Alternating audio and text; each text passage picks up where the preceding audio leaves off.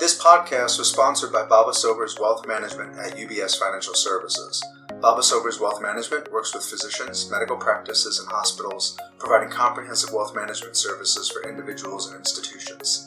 Visit our website at advisors.ubs.com forward slash Baba Sobers WM.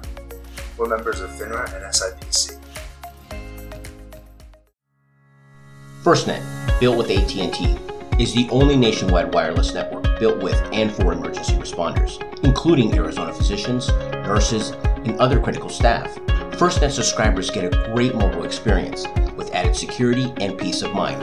Visit firstnet.com to learn more.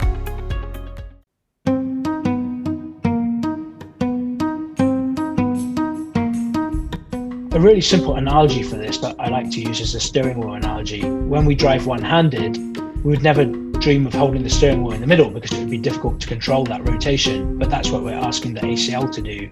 Instead, we can very gently hold the steering wheel at the edge with just two fingers and have great control. Uh, not that that's something I'm recommending, but but you know it, it demonstrates that a, a small additional procedure on the outside part of the knee can really help control knee rotation.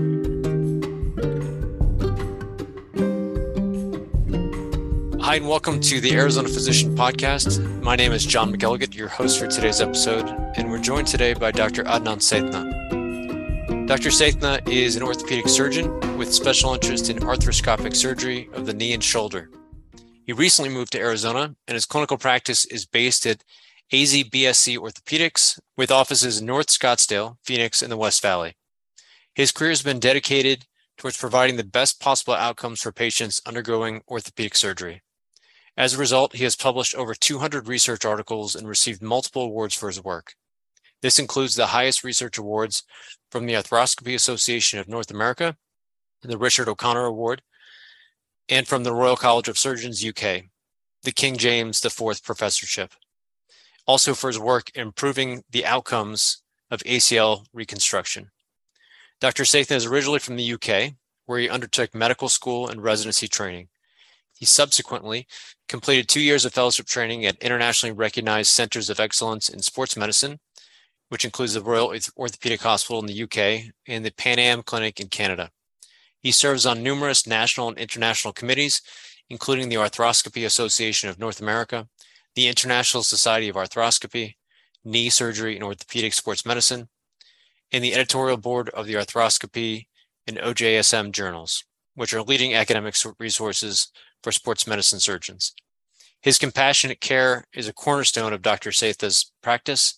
He prides himself on providing the highest standards of care with a patient centered approach. And outside of work, he also enjoys competitive cycling and spending time with his family. Sir, welcome to the show. John, thank you very much for your kind words and the introduction. It's a pleasure to be on the podcast.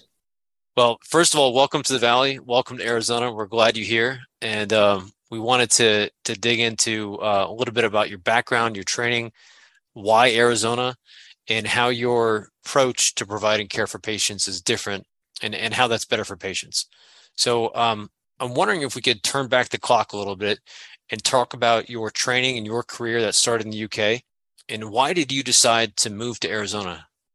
Oh well, that's an easy question. Basically, my wife forced me to move here.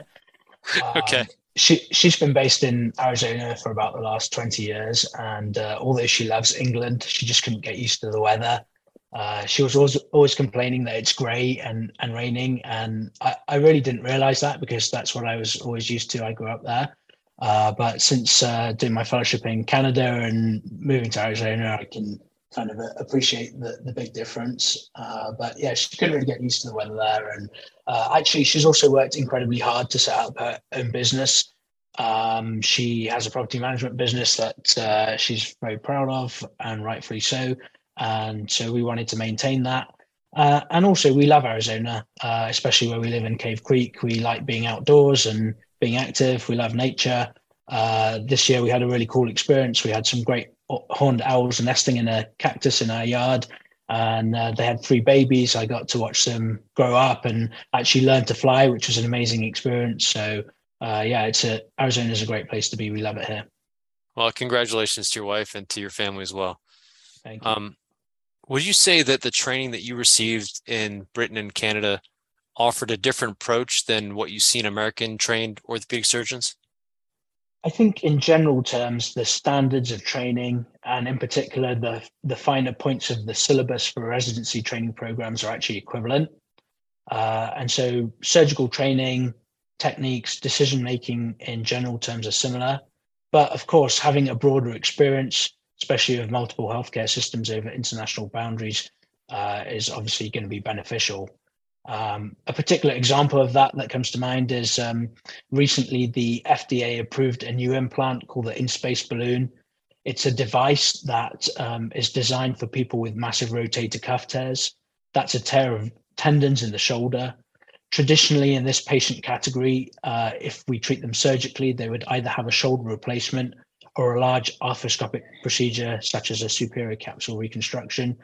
And without getting into the technical details, both of those are uh, fairly large surgeries with uh, results that are not guaranteed. It's a difficult patient population to treat. And this new device offers a, a treatment solution that um, only takes a 10 to 15 minute arthroscopic procedure and uh, can have very good results. So it offers a major new option for patients. And it's only been approved by the FDA in the US a few months ago, but actually it was approved in Europe uh, many years ago, and I've been using it since 2014. So I probably have more experience than anyone in the US with this particular procedure. So there are some differences uh, between the systems. That's just one example. But I think having uh, experience of multiple healthcare systems can only be beneficial. That's great to hear. And uh, because of that, do you maintain ties with your colleagues across the pond to find out what's happening there so that it could eventually come here or or vice versa things techniques coming from the us that go overseas uh, absolutely. So um, I hold uh, professorships in the US and also uh, in the UK. I'm very heavily involved in academic work. Uh, you very kindly mentioned in your introduction that I have over 200 publications. Um, but uh, despite uh, the move to the US and um, setting up my practice here, I'm still heavily involved with that. In fact, just this month alone, we've published four articles in AJSM, which is the leading sports medicine journal um, for orthopedic surgeons worldwide. Um, and they were all in relation to improving the outcomes of ACL surgery. And I think at least two of those articles will be landmark articles, so it's very high quality work. So yes, um, uh, those are international ties, international collaborative research at the highest level, and absolutely we are uh, uh, at the forefront of that, and also at the forefront of introducing uh, better treatment options to our patients. But at the same time, we're also very strict about being evidence based. Uh, it's not just uh, introducing techniques uh, for the sake of something, or, or, rather for the sake of doing something new or different. Everything we do is evidence based. We publish that data, it's peer reviewed, uh, and that's why we have excellent outcomes for our patients. That's great to hear. And I love to talk with physicians who uh, find the time somehow to train the next generation of of surgeons, of physicians, uh, because it also requires you to stay on top of your game and to track what's happening and, and new developments. It's tough, difficult, you know, to, to juggle, I think, um, what you've got in your day job and caring for patients and then the evenings and weekends or other time that you put in with uh, training the, the, the next generation and doing research on the side. But um, that's how you advance the field. And, it's great to see practitioners staying involved. I want to ask you about some of the recognition that you've received. And if you could provide a sort of brief synopsis of why you've been recognized, is it mainly based on the research, some of the techniques that you've helped to, to promote, and um, the impacts that you've had for patients, or is it something else? I think uh, there's a lot of overlap between all of those things that you mentioned, but uh, to give a, a, brief kind of synopsis, uh, most of the awards I've received have been for work in relation to ACL reconstruction surgery. Uh, one of the big challenges with ACL reconstruction surgery, especially in young athletic high demand patients, is the risk of graft rupture. Uh, one of the highest risk sports is actually female soccer. So we see a large number of female soccer athletes who've had a previous ACL reconstruction and then it's ruptured again. And so, uh, what my work has focused on is in reducing that rate of graft rupture. And um, what what we've demonstrated over about the last 10 years worth of research effort is that adding in an additional procedure either an anterolateral ligament reconstruction or a lateral extra-articular tenodesis, which are both additional procedures on the outside part of the knee that help to control knee rotation. A really simple analogy for this that I like to use is the steering wheel analogy. When we drive one handed, we would never dream of holding the steering wheel in the middle because it would be difficult to control that rotation. But that's what we're asking the ACL to do. Instead, we can very gently hold the steering wheel at the edge with just two fingers and have great control. Uh, not that that's something I'm recommending, but but you know it, it demonstrates that a, a, small additional procedure on the outside part of the knee can really help control knee rotation. And we now have uh, the largest body of work uh, is from our collaborative research group on this particular topic. We have um, numerous comparative studies demonstrating significant advantages of adding in this procedure. Most of our studies have demonstrated an approximate five-fold reduction in graft rupture rates with this additional procedure, with no evidence of increased complications or additional risk, no delay in their rehabilitation. We've published in Elite Athletes this year. Earlier, we demonstrated that in elite alpine skiers, uh, who are also a very high risk, uh, that we reduced the graft rupture rate significantly. Nothing else since the 1980s in any published study has shown a significant improvement in graft rupture rates. In 2012, the International Ski Federation changed regulations about equipment because there were so, so many concerns about the re-injury rate, and that didn't make a difference either. Uh, adding in this extra procedure is the only thing that's been shown, um, and so I'm I'm very lucky to have been involved in that work. Uh, we've also recently published uh, 10 year data, and this month we published uh, the largest study ever on this topic.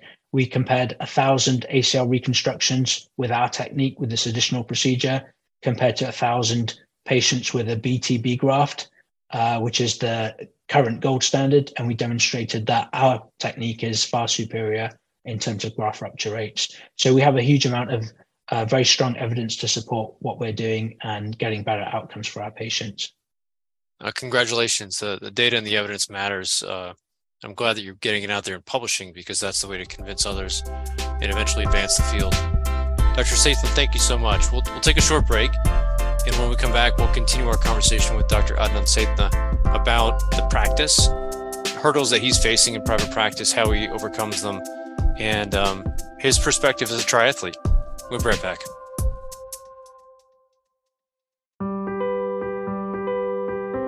Interested in CME, patient and professional referrals, networking and connecting with other physicians across the valley? Want to be highlighted in our Arizona Physician magazine and podcast? Or interested in exclusive discounts for your next vacation? At MCMS, we offer all of the above to fit your needs as a physician. Join us now. For more info, check us out at mcmsonline.com or give us a call today at 602 252 2015. Welcome back to the Arizona Physician Podcast. Our guest today is Dr. Adnan Saithna. And in the first half of the show, we talked about your training in the UK, training in Canada, the myriad publications, uh, articles that you've put out there in peer reviewed journals, and some recognition that you've received as well. Um, I want to shift the conversation a little bit to your practice because there are a lot of orthopedic surgeons, especially in the Valley, who join a group. Uh, they do that to scale, uh, to cover their administrative overhead expenses. I wonder if you could share with the listeners some of the hurdles that you're facing in private practice and how you work to overcome them. That's a great question, John, and it's one that I've uh, thought about a lot. Um, I, th- I think the challenges are, are, are well recognized, but uh, I, I, think uh, they're probably a lot more challenging for me as a newcomer to practice in the in the US, and particularly in Arizona, where I think um, a lot of smaller groups and practices have been brought up, and uh, it's kind of hard to tap into that market. But um, it's also particularly difficult because, as someone who grew up in the UK system, it's a very different structure there I remember my first day in practice in the UK. I uh, I turned up and I had a full clinic, and the next day I had a full OR, and uh, I never ever had to do any marketing. So I I don't really have that kind of business uh, acumen and marketing background. So so that in particular has been a, a challenge for me. And uh, you know I think I think the main challenge can be boiled down to the fact that as a, a small practice, we don't have the same referral networks or marketing power as, as bigger groups. And, and so building volume has taken a huge amount of effort. Uh, but I think what has really helped me is um, excellent clinical outcomes and feedback. Uh, the referral sources that um, I'm working with now have all seen uh, the results of the work we do and the, the services that I'm offering. Word of mouth has been very important. I've had many patients who've brought uh, family members or referred their friends to me. And the fact that I have um, unique experience uh, with some of the things we've discussed, particularly in relation to ACL surgery, um, has really been helpful to build collaborations and volume. So uh, I, think this is this is not an, an unsolved problem, and uh, any help and advice uh, from yourself and, and fellow members will be greatly appreciated. And that's one of the reasons I, have joined MCMS. So uh, I, I, I think there are ongoing challenges, and um, we're continuing to work on them and, and build collaborations and, and connections. Well, congratulations for for the growth you've had, and um, I'm confident the word is going to get out. You're you're in a good location at the right time with growth in the valley, a lot more patients coming here with their families. You've got an older population in certain pockets of town, younger generations and others, and a lot of physicians in town as well, with a lot of uh, referral potential. So, at the end of the show, we're going to ask you about how people can contact you and reach out. So, hopefully, uh, folks will do that. I want to um, ask you about your background um, as a triathlete. I understand that you received a scholarship at university and you competed in a few Ironman competitions, time trials, and even finished the full course in the uh, of the 2012 Tour de France. You went on that course. That was to raise money for lymphoma and leukemia research. So my question is, how does being an athlete help your interactions with patients? Yeah, I, think that experience uh, helps a lot. Uh, firstly, I have an insight which others without the same athletic experience simply don't have. I think that helps me to uh, better detect and diagnose injuries and uh, better determine underlying causes for injuries, particularly overuse injuries. Uh, a lot of the time, we can pick up technical aspects of training that are incorrect that maybe more traditionally would be uh, something that a coach might be responsible for. And as an orthopedic surgeon, we might not necessarily always be involved in that aspect of the diagnostic process. Uh, so I, I, think that definitely helps me to uh, uh, have a, a, better understanding of injury patterns and be more likely to make an accurate diagnosis. Uh, but it also helps me to better understand and empathize with athletes. I think if you have never uh, been an athlete at a high level, you really don't realize how hard you actually have to train to to be competitive. Um, but in addition to that, I think one of the most important things I, I get from uh, my athletic background and also working with athletes is that they really put to the test what I do.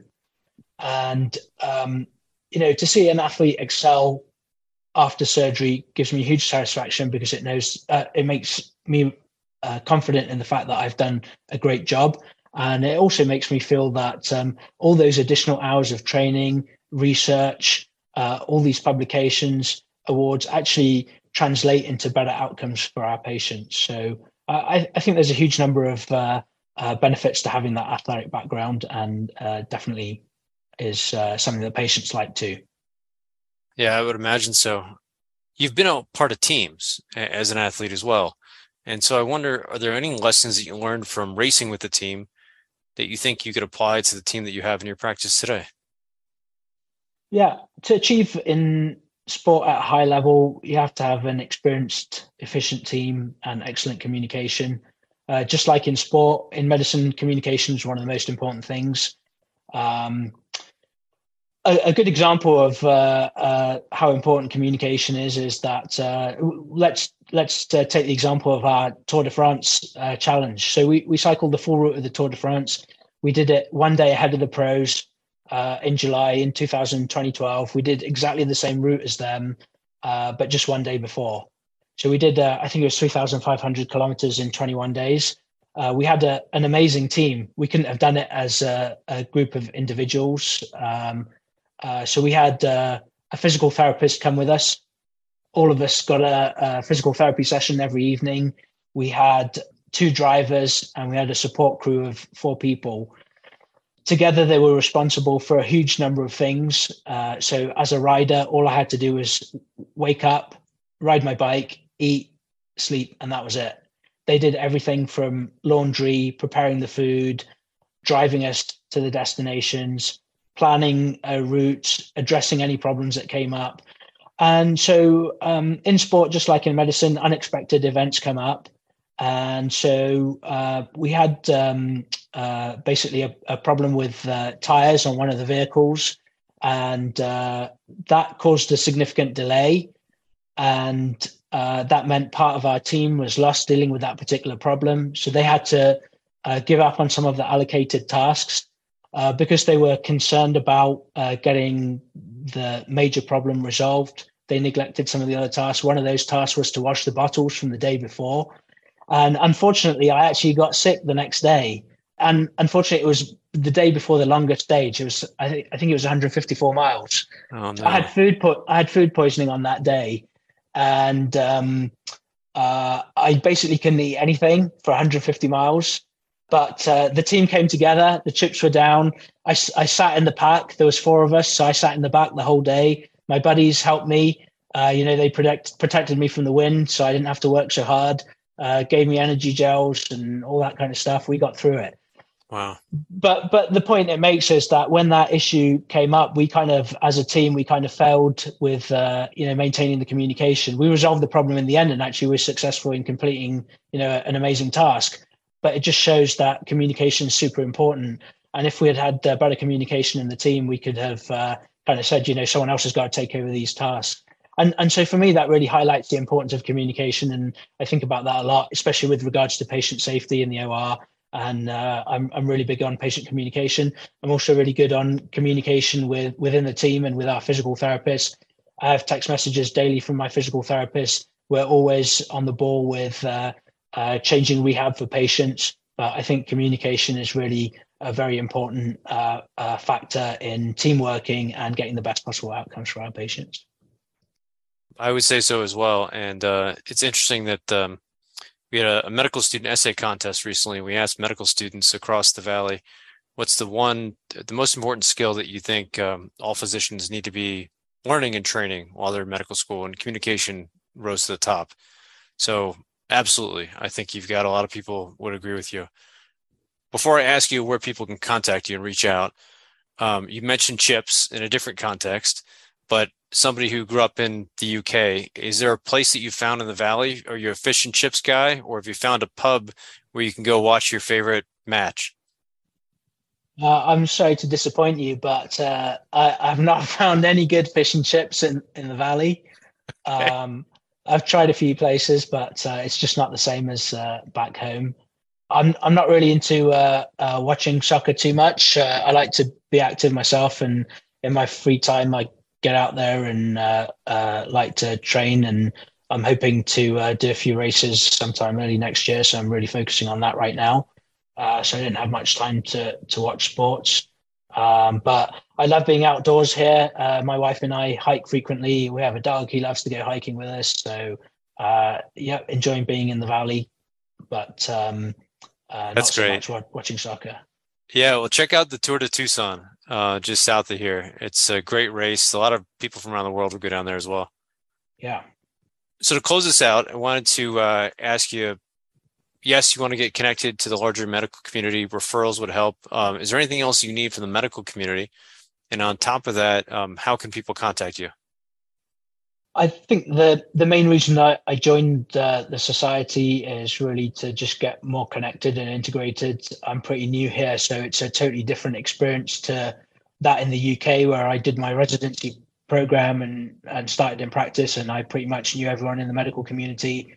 I feel kind of uh, isolated here right now. I don't know too many people. I'm uh, working on that, but I would love to just have uh, people reach out, whether it's on a professional level to refer patients or just uh, to make more friends. It's all good, and uh, I'm hoping to uh, meet uh, other members at uh, some upcoming events.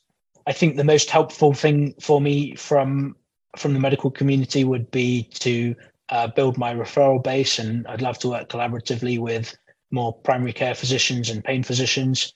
I have found it kind of difficult to get in there with primary care physicians to meet. I know they're super busy and they have a lot of people wanting to meet them all the time.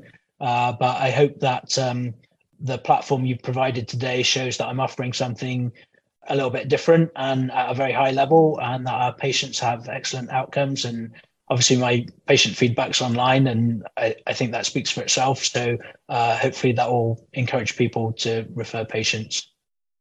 Would you like people to go to your website, adnansaithna.com? Is that the best way for people to reach out? Yeah, absolutely. And that has all the contact information there. Sounds good. We'll include that link in the show notes as well. Uh, Dr. Adnan Saithna, congratulations again on the progress you've made. Um, everything you're you're doing now and you have uh, done for patients in the past, and everything you will be doing for the patients of Arizona and and those folks who are in the valley. Congratulations to your family. Welcome to town as well. John, thank you very much. I appreciate your time and uh, thank you to MCMS for making this uh, possible today. Uh, I really appreciate it and look forward to uh, meeting uh, uh, all you guys at, at the next event.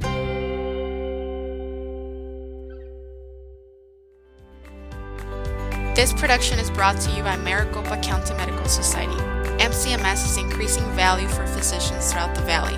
For more info, check out mcmsonline.com or simply give us a call at 602 252 2015, helping physicians be the best they can be. Does your financial advisor help you pursue what matters most? With so much at stake when it comes to protecting everything you've worked so hard to achieve, it never hurts to get a second opinion about your financial future.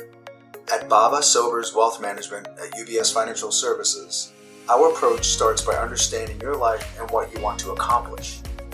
Then we work together to create a framework designed to give you the confidence to do what matters most, no matter what the markets are doing. We want to help ensure you have all you need for today tomorrow, and for generations to come. For more information about Baba Sobers Wealth Management, visit our website at advisors.ubs.com forward slash Baba Sobers WM. We're members of FINRA and SIPC.